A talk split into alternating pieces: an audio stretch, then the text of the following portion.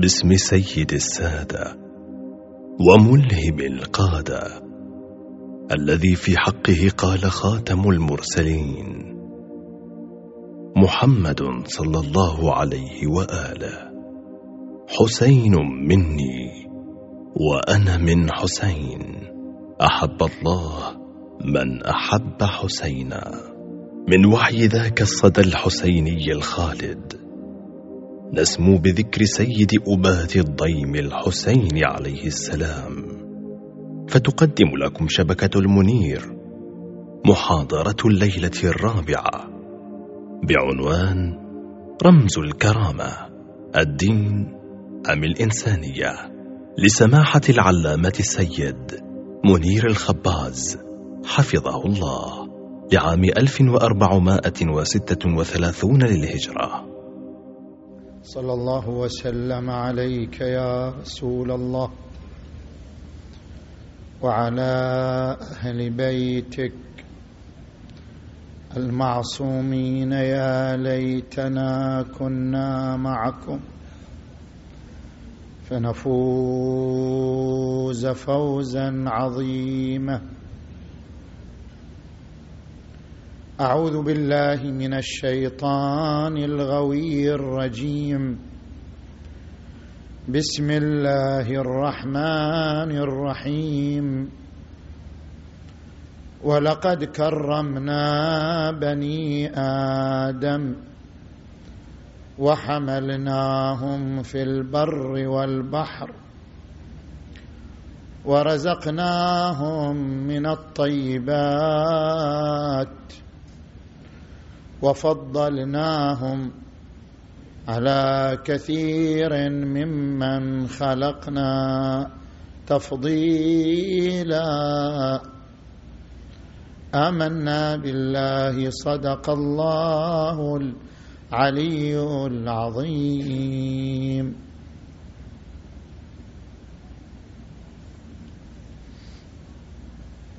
انطلاقا من الايه المباركه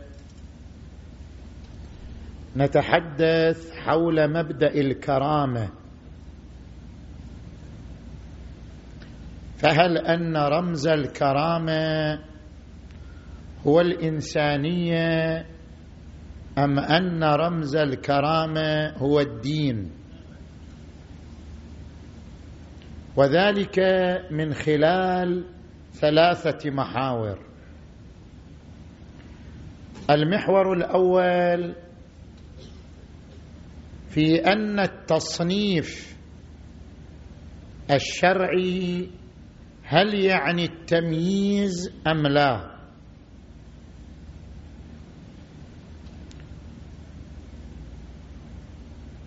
اذا قارنا بين القانون الوضعي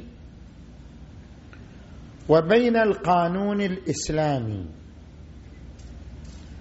ربما يقال بان القانون الوضعي يرى ان الكرامه تدور مدار الانسانيه بينما القانون الاسلامي يضع فواصل وعوازل بين المجتمع الاسلامي والمجتمعات الاخرى مثلا الكافر نجس الكافر غير الكتابي نجس كالمشرك والملحد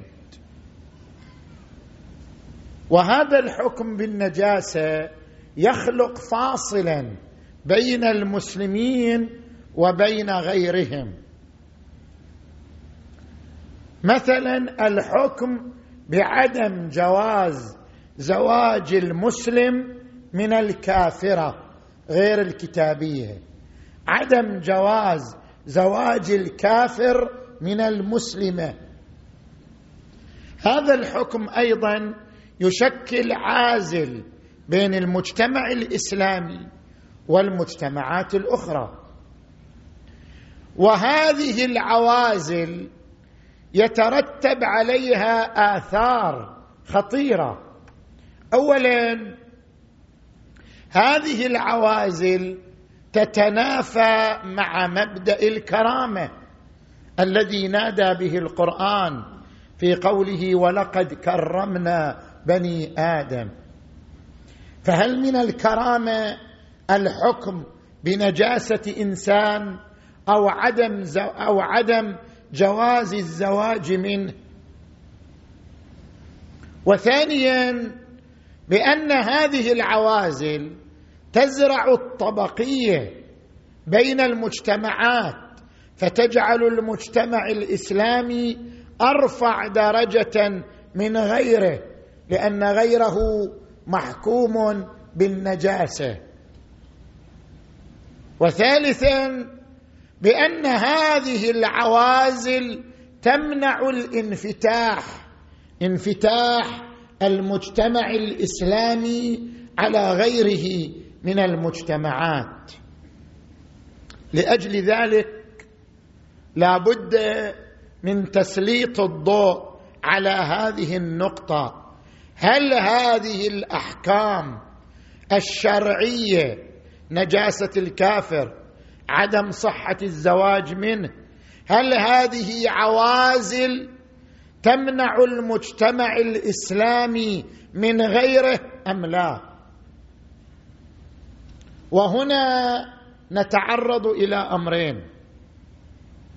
الامر الاول ان الانسانيه بنظر العقل وبنظر الدين متساويه في استحقاق الكمال ما معنى هذا الكلام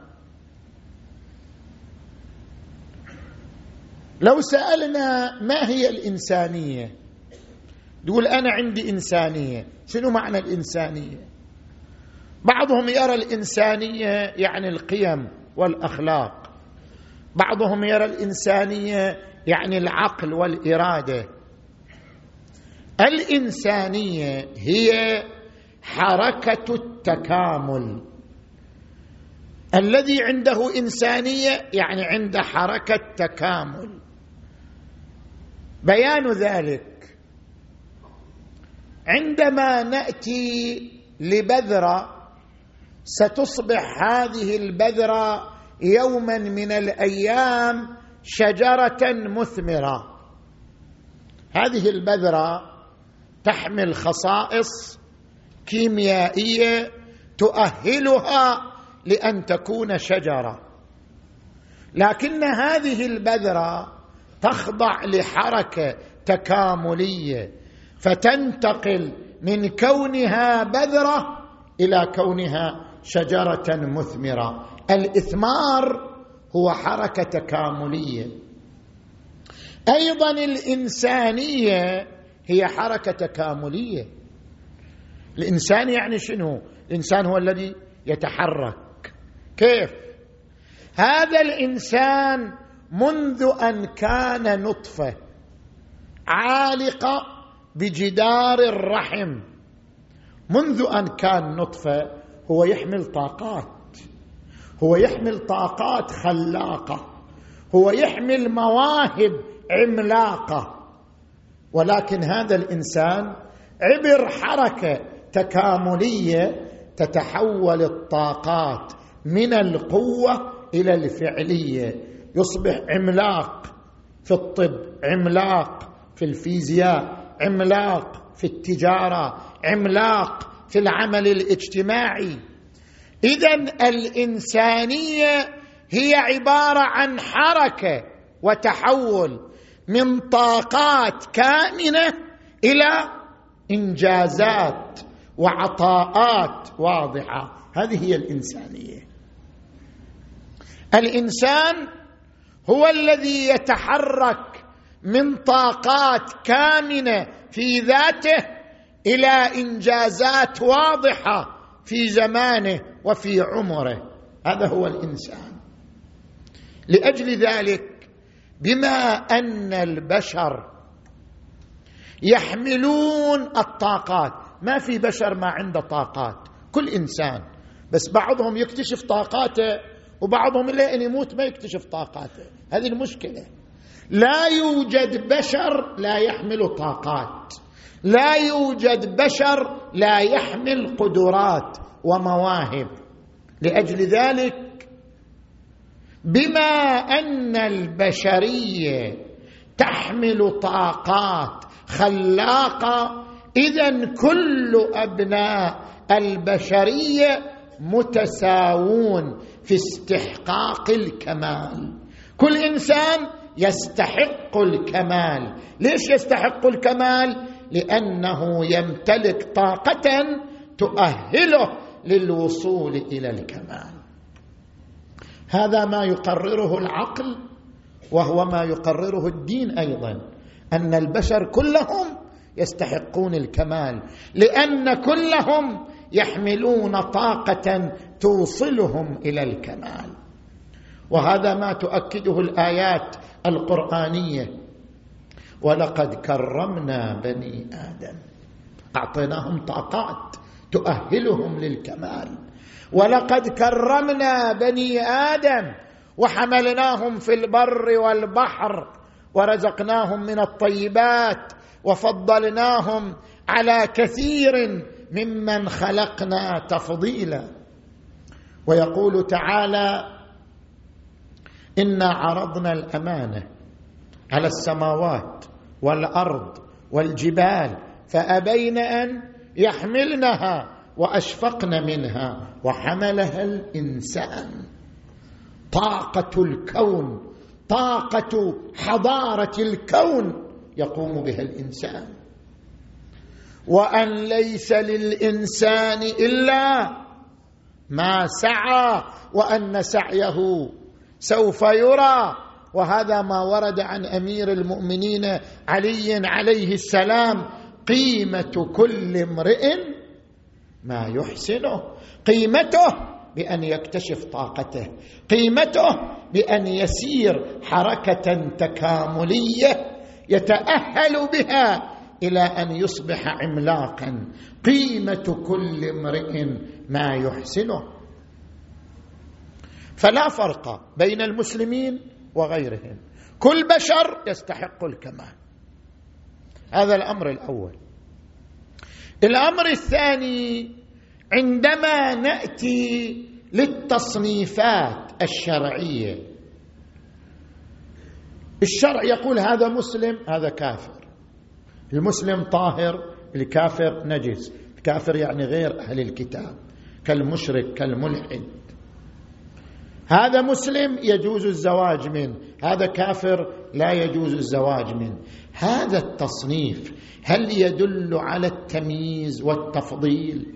هل ان التصنيف الاسلامي يعني التمييز والتفضيل تمييز المسلم وتفضيله على الكافر ام لا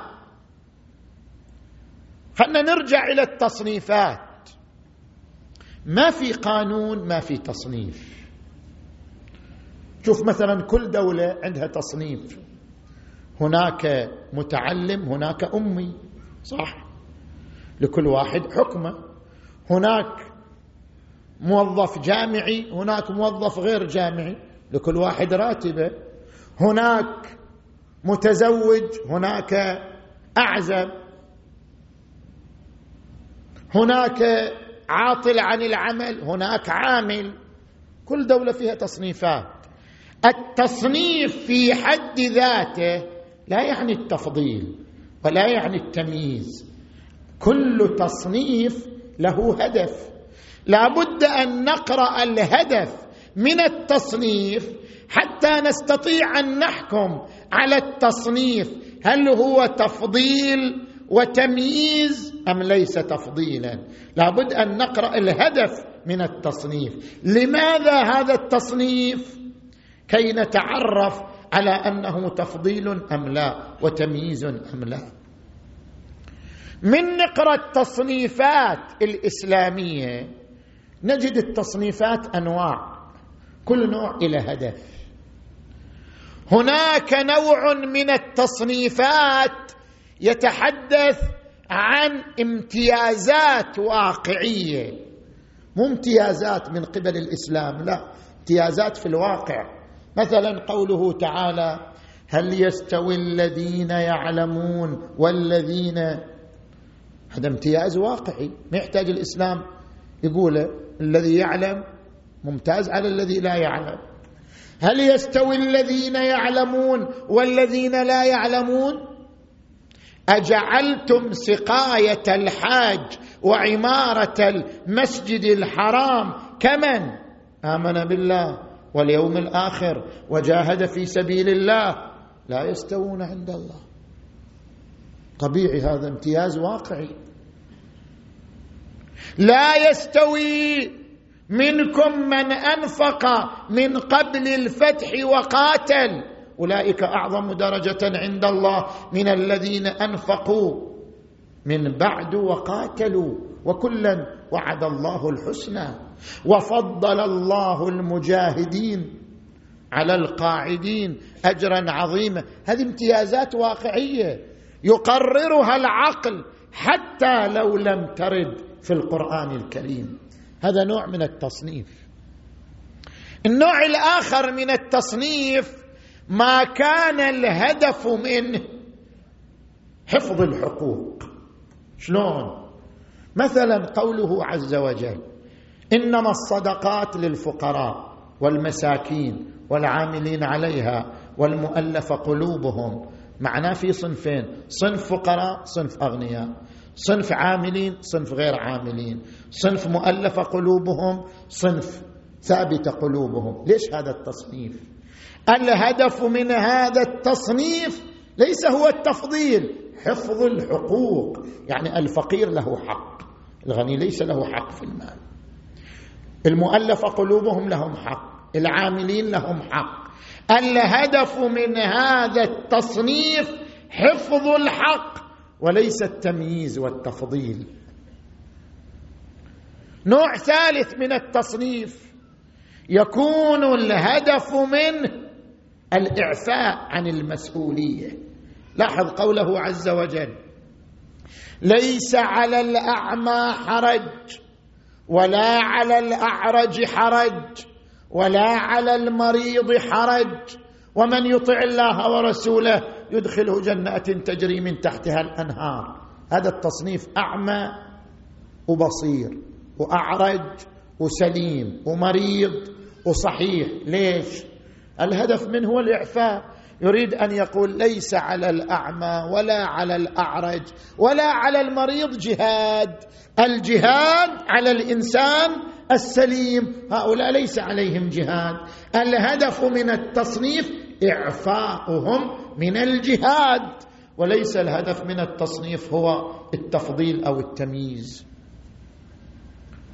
نوع أخير من التصنيف ما كان الهدف منه المصلحه العامه مثلا عندما يقول واشهدوا ذوي عدل منكم يعني الشاهد قسمين شاهد عادل وشاهد غير عادل خذوا بشهاده العادل هذا تصنيف ليش هذا التصنيف يريد يفضل الشاهد العادل على غيره لا يريد يحفظ حقوق الناس لا يمكن حفظ حقوق الناس الا بالشاهد العادل لان اذا نعتمد على شهاده انسان غير عادل سوف تضيع الحقوق اذا اشتراط العداله لا لاجل تمييز العادل على غيره بل لاجل حفظ الحقوق العامه الخلاصه ان الاسلام في تصنيفات كثيره لكن التصنيف لا يعني التمييز والتفضيل وانما لكل نوع من هذه التصنيفات هدف يخصه فلا بد من قراءه هدفه زين هذا كلامنا في المحور الاول نجي الى المحور الثاني هل ان الدين يفرق في الطهاره والقذاره على اساس الدين ام لا خل نبحث هالنقطه حتى نبحث هالنقطه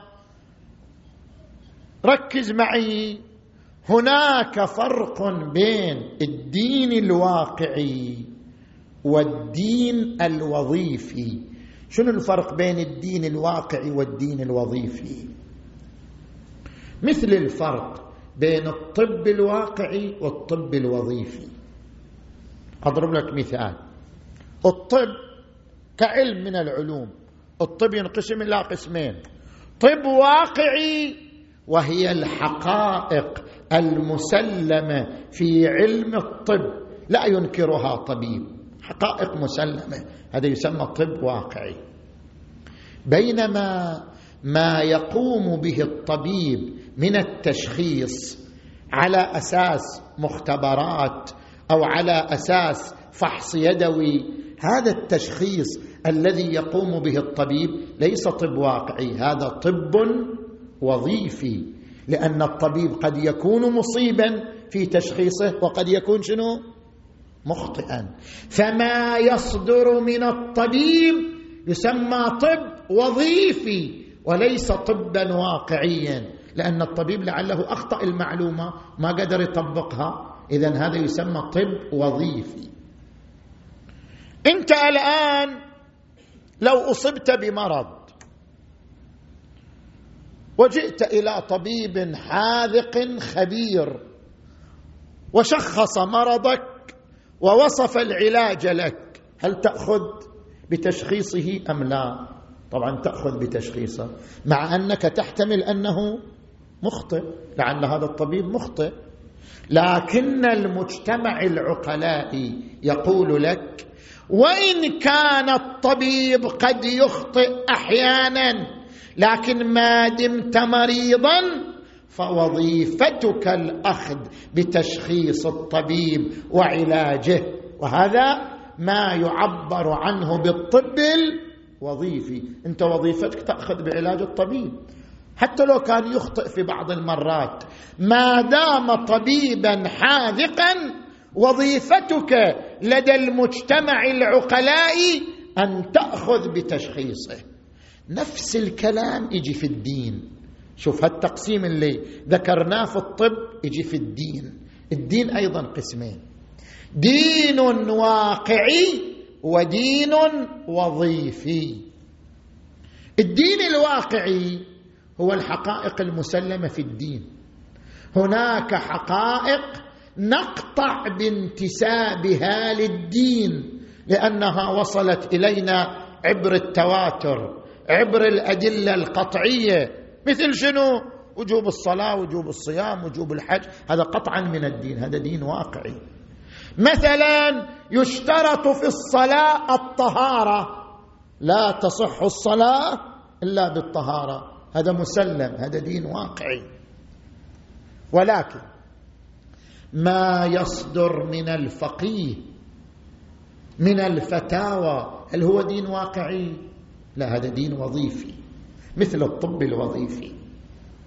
ما يصدر من الفقيه من الفتوى دين وظيفي وليس دينا واقعيا لماذا اذ لعل هذا الفقيه شنو اخطا الواقع ما وصل الى الواقع هذا الطبيب مثل الفقيه هذا الفقيه مثل الطبيب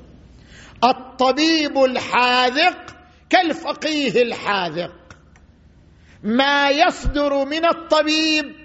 نسميه طب وظيفي ولعل الطبيب اخطأ ما يصدر من الفقيه من فتاوى نسميه دين وظيفي ولعل الفقيه اخطا هل تقدر انت تتخلص من الدين الوظيفي قول لا والله انا ما اعمل الا بالدين الواقعي واما فتاوى الفقهاء ما اعمل بها هذا دين وظيفي ما تقدر ليش ما تقدر لان العقل يقرر لك ان الدين الوظيفي كالدين الواقعي من حيث وجوب التطبيق والالتزام ليش العقل يقول للانسان كل انسان مسلم الانسان المسلم يؤمن بان هناك دين وان هذا الدين يتضمن احكام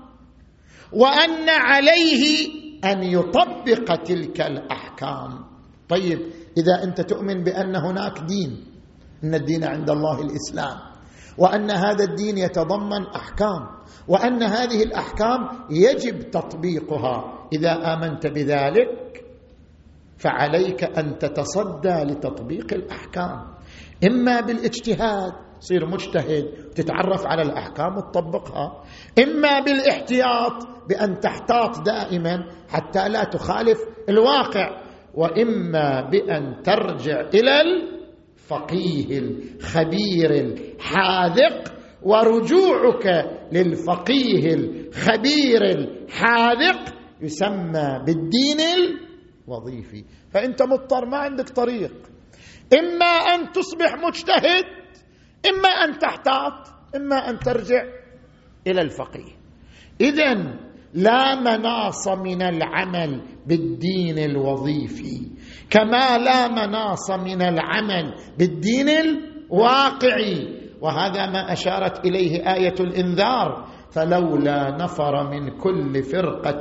منهم طائفه ليتفقهوا في الدين ولينذروا قومهم اذا رجعوا اليهم لعلهم يحذرون المطلوب من الفقهاء ان ينذروا والمطلوب من الناس ان يحذروا يعني ان يعملوا بفتاوى الفقهاء مع ان الفقهاء قد يخطئون وقد يصيبون فالعمل بالدين الوظيفي واجب كالعمل بالدين الواقعي ما في مجال ما في شارع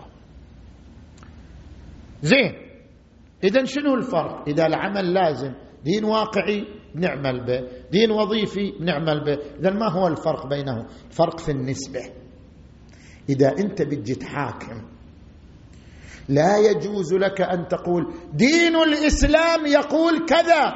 بينما هي فتوى لبعض الفقهاء لا يجوز أن تنسبها لدين الإسلام تقول فتوى بعض فقهاء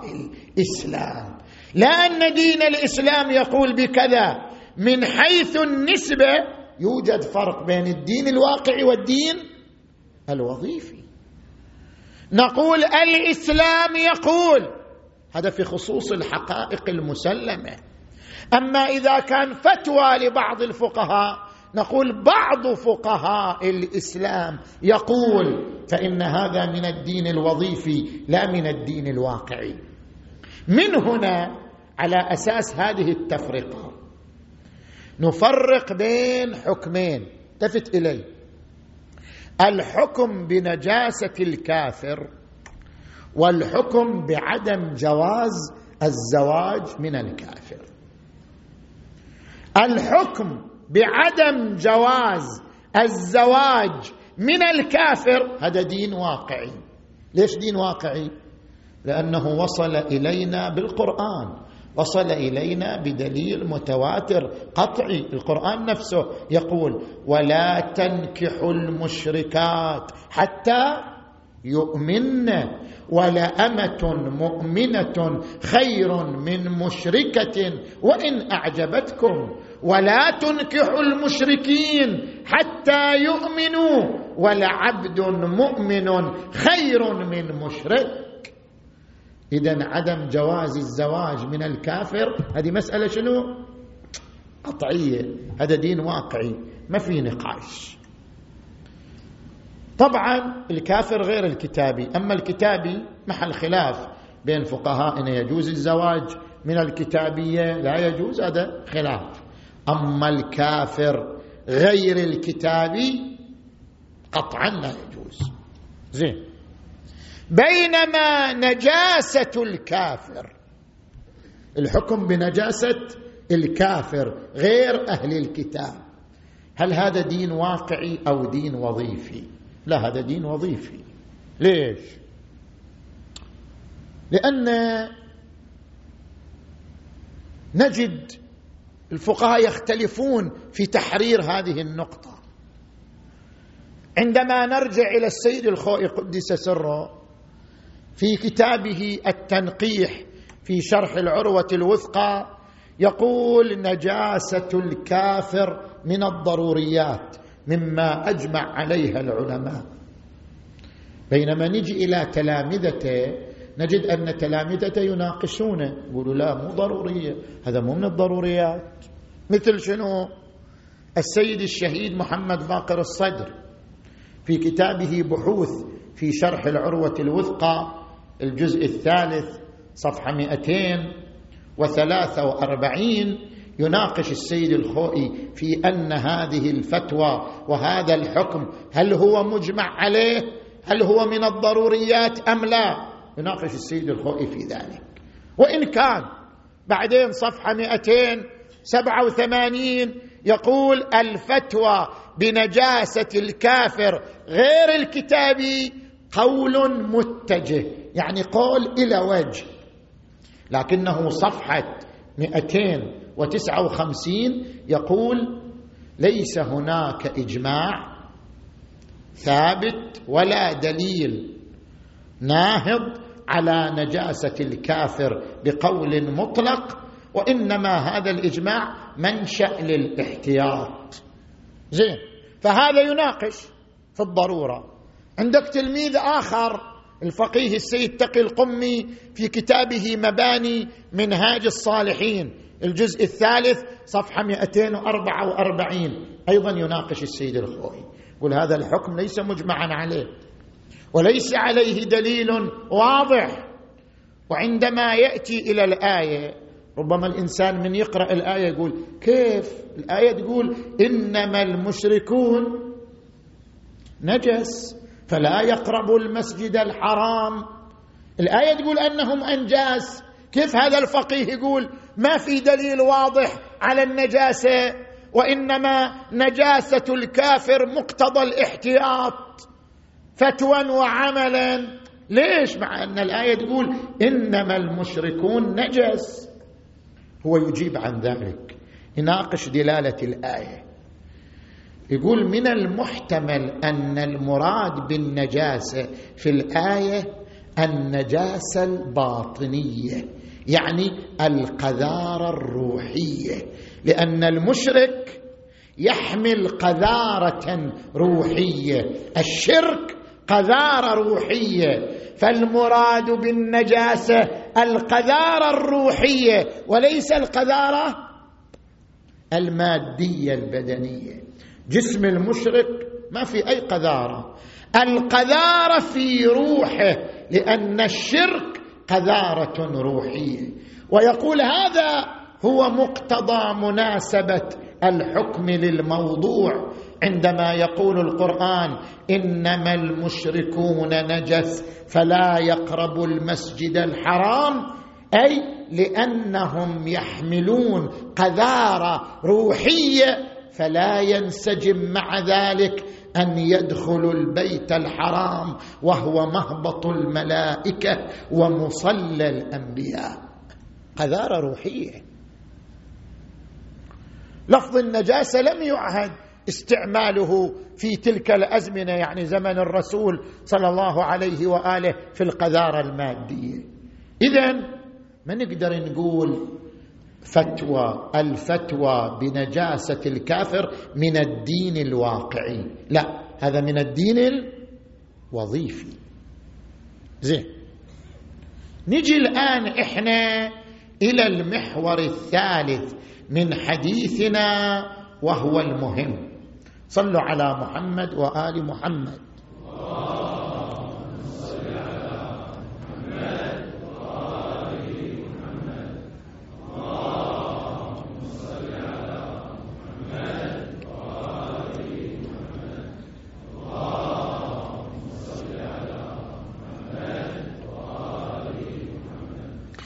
نفترض ان هذا الحكم صحيح مثل ما قلنا الحكم بعدم جواز الزواج صحيح لا يجوز للمسلم ان يتزوج كافره ولا يجوز للكافر ان يتزوج مسلم هذا حكم صحيح ايضا لنفترض ان فتوى نجاسه الكافر حكم واقعي ثابت لنفترض هل هذا الحكم يعني تفضيل المسلم على الكافر ووضع امتياز للمسلم على الكافر ام لا انتبه لي جيدا لا بد من قراءه ملاكات الاحكام الشرعيه وغاياتها من خلال امور ثلاثه اطرحها لك الامر الاول عندما نقرا التشريعات الاسلاميه نلاحظ انها فرقت بين المجتمعات وجمعت بين المفترقات كيف بضرب لك امثله فرقت بين المجتمعات وجمعت بين المفترقات تجي مثلا الى الشهيد يقال الشهيد لا يغسل شرعا اي شهيد الا ما يغسل أي واحد يقتل شهيد لا مو كل واحد يقتل شهيد الشهيد الذي لا يغسل هو الذي يقتل بين الصفين يعني يقتل والمعركة شنو قائمة هذا هو الذي لا يغسل فقط أما غيره حتى لو قتل في سبيل الله يغسل الشهيد الذي لا يغسل من قتل والمعركة قائمة مسلمين كفار أو فئة باغية وفئه معتدى عليها اذا قتل والمعركه قائمه فلا يغسل طيب واحد من يقرا هالحكم يقول والله هذا امتياز الشهيد قاعد يميز الاسلام يقول لا يغسل لا مو امتياز ليش المحدود ايضا لا يغسل كيف المحدود زاني محصن ونريد نقيم عليه الحد يقول يقال له اغتسل يغتسل قبل ان يموت ثم يقام عليه الحد بعد ان يموت لا يغسل فاذا الاسلام جمع بين المفترقات شهيد لا يغسل المحدود لا يغسل واين الشهيد من المحدود جمع بين المفترقات وفرق بين المجتمعات الآن مثلا عندنا هذه السوائل السوائل اللزجة التي تخرج من قبل الإنسان سوائل اللزجة من بول مذي وذي شوف الإسلام شو يقول يقول البول والمني نجس أما المذي والوذي طاهر مع أنها هي سوائل مثلها سوائل لزجة تصدر من منطقة واحدة يفرق بين المجتمعات مثلا المني الصادر في عمل حلال وحي جامع زوجته مثلا هذا المني نجس بينما عرق الجنب من الحرام عند اكثر الفقهاء طاهر واحد والعياذ بالله أجنب في عمل محرم عرقه طاهر وإن كان منيه نجس عرقه طاهر زين كيف المني نجس العرق طاهر كيف تجي مثلا طب لك أمثلة متعددة في هذا المجال إنسان حي ما زال حي بعد ما يموت ويرتكب المعاصي كلها هو مسلم لكن يرتكب المعاصي كلها متجاهر بالفسق ما دام حيا بدنه شنو طاهر طاهر مع انه فاسق لكن طاهر زين بمجرد ان يموت الانسان يصبح شنو نجس حتى لو كان افقه الفقهاء بمجرد ان يموت الانسان يصير جسمه نجس حتى لو كان الميت اعلم الامه افقه الفقهاء اتقى الاتقياء بمجرد ان يموت يصبح جسمه نجسا اذا مسه الانسان برطوبه قبل برده يغسل يده واذا مسه بعد برده يجب عليه غسل المس يغتسل كيف إنسان عظيم مرجع وجسمه نجس اي نعم الموت يوجب النجاسة إذا من نقرا التشريعات كلها يطأطئ العقل أمامها بأننا قاصرون عن إدراك غايات الشريعة هدفي أنا من هذا العرض شوف عرضت لك عدة أحكام محيرة عرضت لك عدة أحكام محيرة وهي احكام تسالم عليها الفقهاء ليش غرضنا من هذا العرض ما هو هدفنا من هذا العرض ان لا يتسرع الانسان في الحكم يقول هذا الحكم الشرعي مخالف للعقل هذا الحكم الشرعي مرفوض هذا الحكم الشرعي يصطدم بالعقل ليس لك ان تتسرع لما لانك لم تقرا التشريعات الاسلاميه كلها التشريع الاسلامي منظومه متكامله لا يحق لي اذا انا ما عندي خبره بالتشريعات الاسلاميه اجي انقي اخذ مني حكم ومني حكم ما يجوز هذا خلاف الموضوعيه والانصاف التشريع الاسلامي منظومه متكامله لا يمكن لاي انسان ان يحكم على اي تشريع بانه يتنافى مع العقل او يتنافى مع الانسانيه الا اذا كان صاحب خبره بالمنظومه التشريعيه باكملها وصاحب خبره باسرارها وغاياتها والا اذا انا ما عندي خبره بس سمعت الخطيب يقول الكافر نجس ايه وش هالفتوى بس هذه هذه منافية للعقل هذه منافية للكرامة طيب شوي شوي شوي شوي منافية شنو أنت قرأت التشريعات أحط بأسرارها وغاياتها وملاكاتها إذا مقتضى الموضوعية إذا عندك موضوعية مقتضى الموضوعية ومقتضى الحكمة ان تقف حائرا وان تقول يقصر عقلي عن ادراك الغايه من هذه التشريعات لا ان تقول هذه التشريعات منافيه للعقل منافيه للكرامه منافيه للمبادئ الاسلاميه لا يستطيع عقلك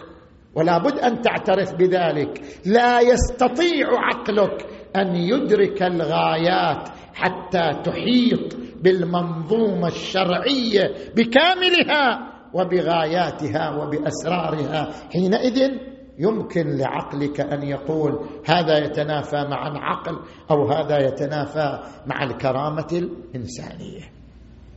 هذا الامر الاول الامر الثاني بعض الاحكام الشرعيه يا اخوان الهدف منها ايجاد فاصل نفسي ثقافي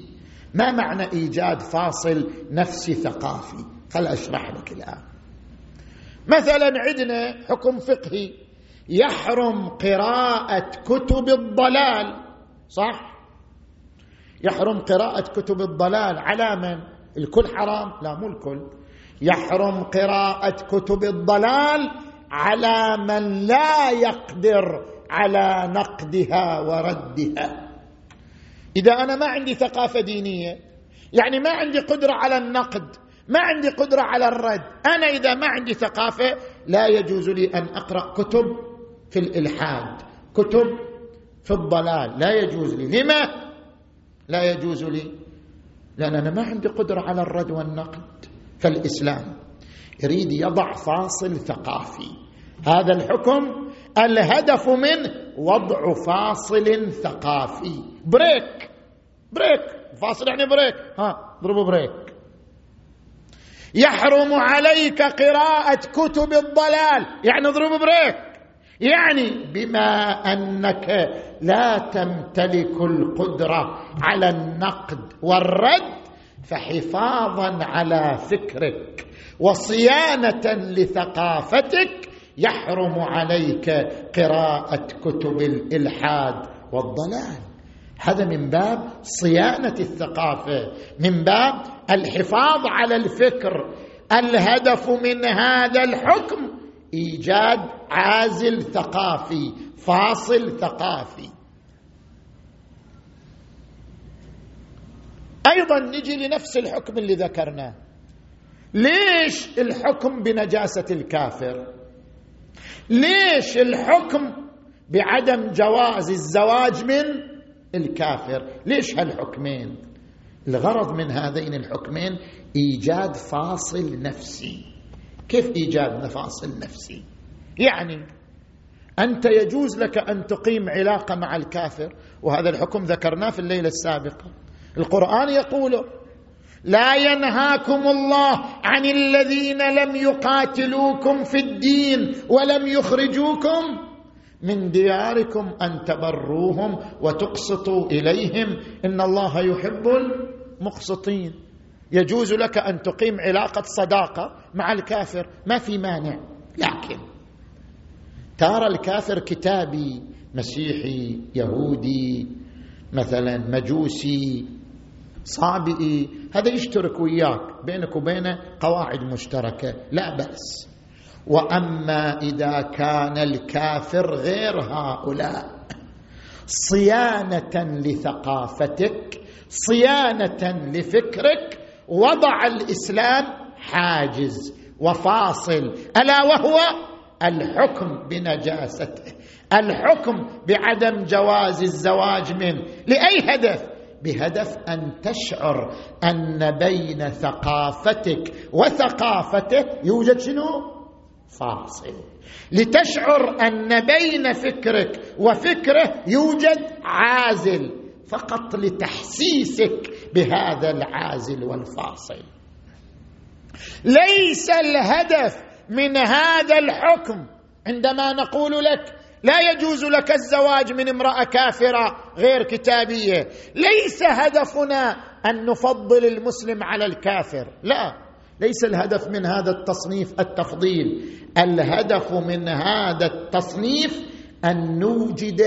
فاصلا نفسيا وعازلا نفسيا من خلاله تشعر بالحيطه والحذر وانه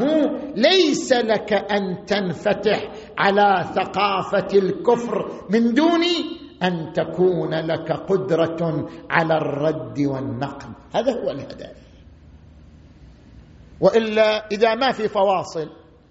والله يقولوا لك انت انفتح على الكافر ما في اي فواصل بينك وبينه تزوج من الكفار اختلط معهم كما تختلط بالمسلمين ما في اي فاصل بينك وبينهم لو انعدمت الفواصل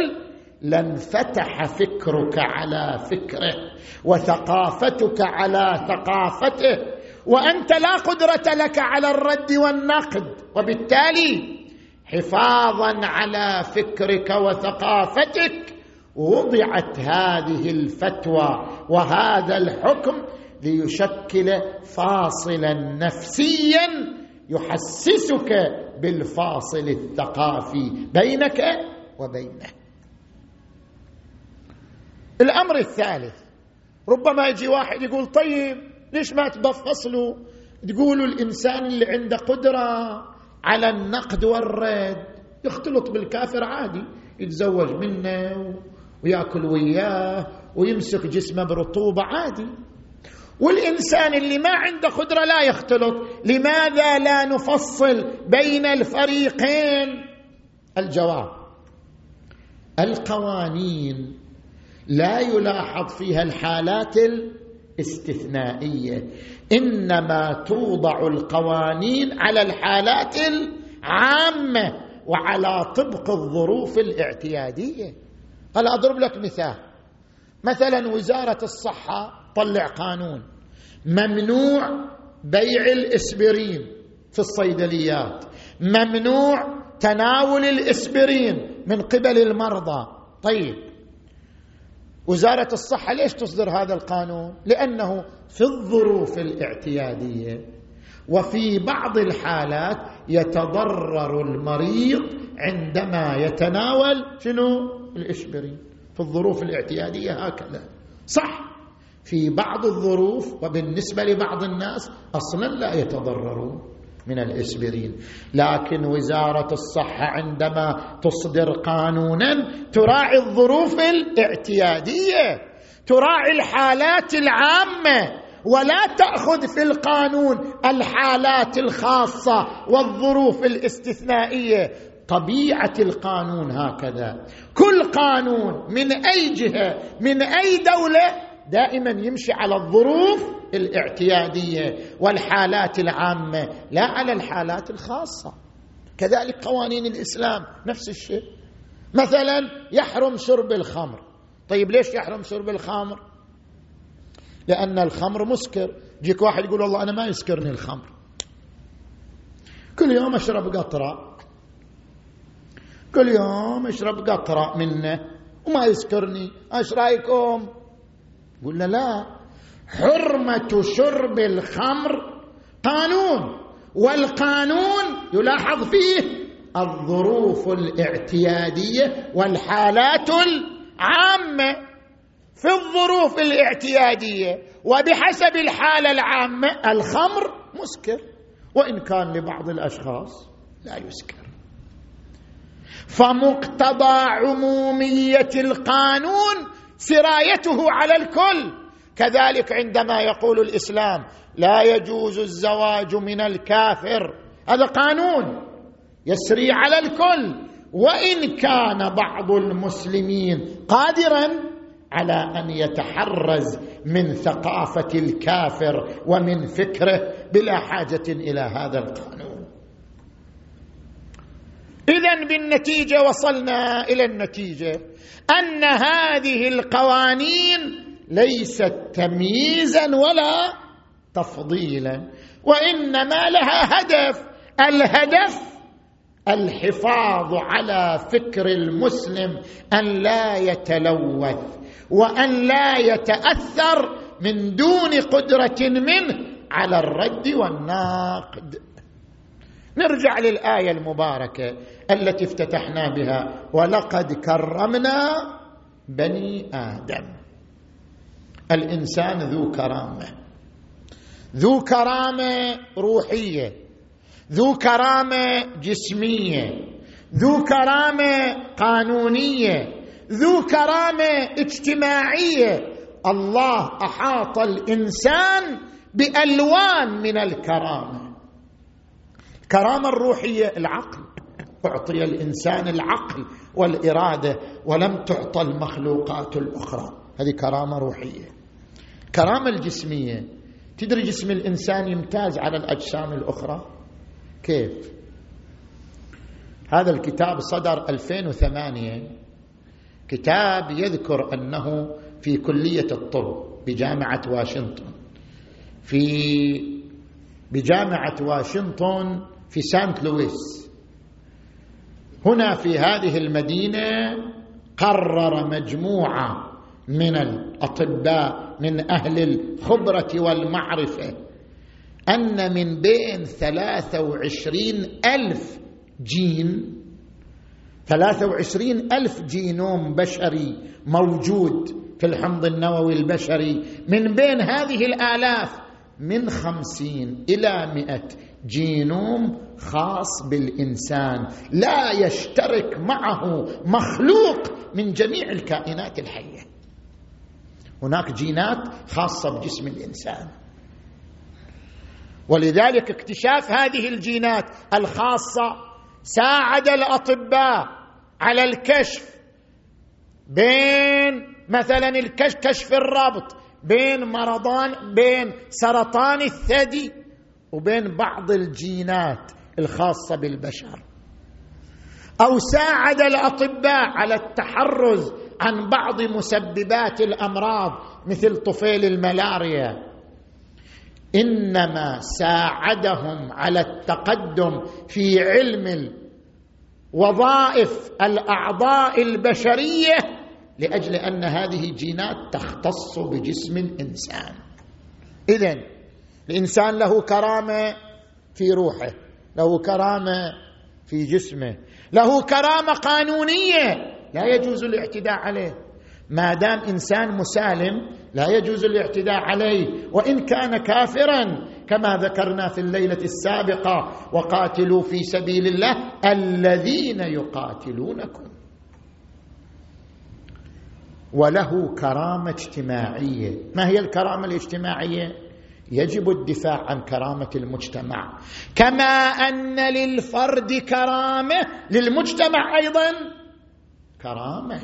كما يجب عليك ان تدافع عن كرامتك يجب عليك ان تدافع عن كرامه مجتمعك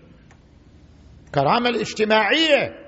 حق من حقوق المجتمع وهذا ما اصر عليه اهل البيت صلوات الله وسلامه عليهم اجمعين منهم مسلم بن عقيل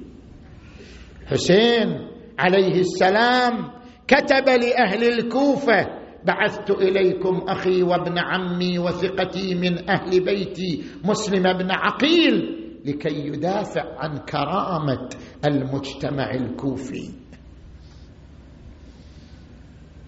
بايعه ثمانية عشر بمجرد أن دخل عبيد الله بن زياد وسيطر على الكوفة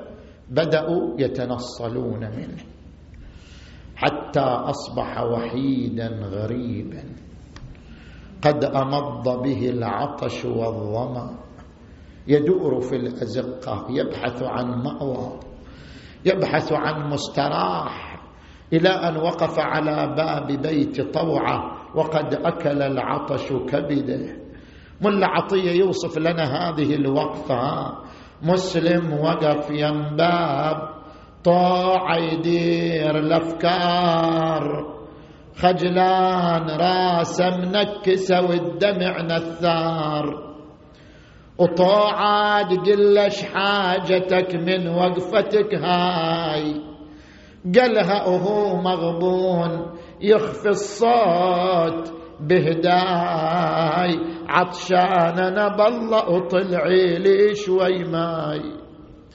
طلعت الماي وشرب منه ووقف محتار قالت شربت الماي لا توقف على الباب عيب على مثلك وقفتك ببيوت لجناب جنك شريف وشوفتك يا شهم تنهاب لهلك دروح القمر غرب والنجم دار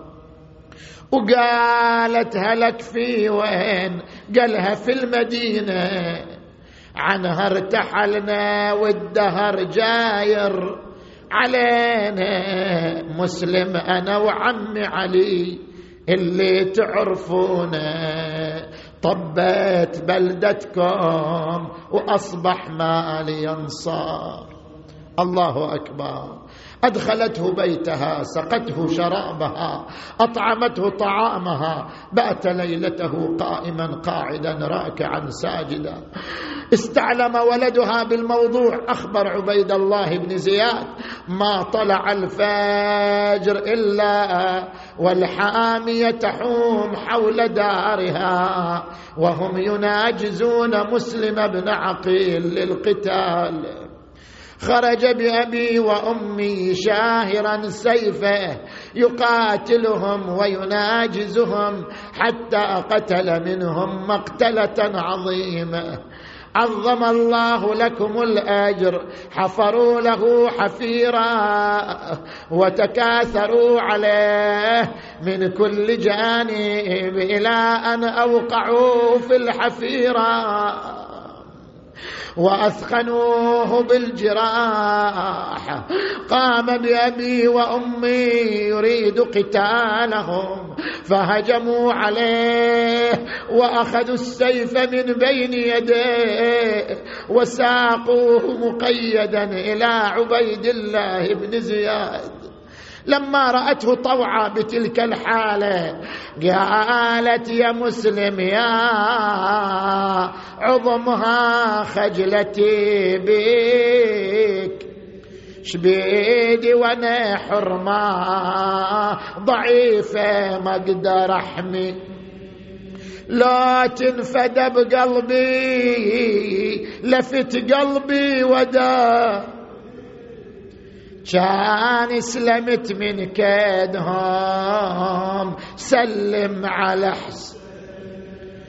قالها يا طاع اليوم ما تحصل سلام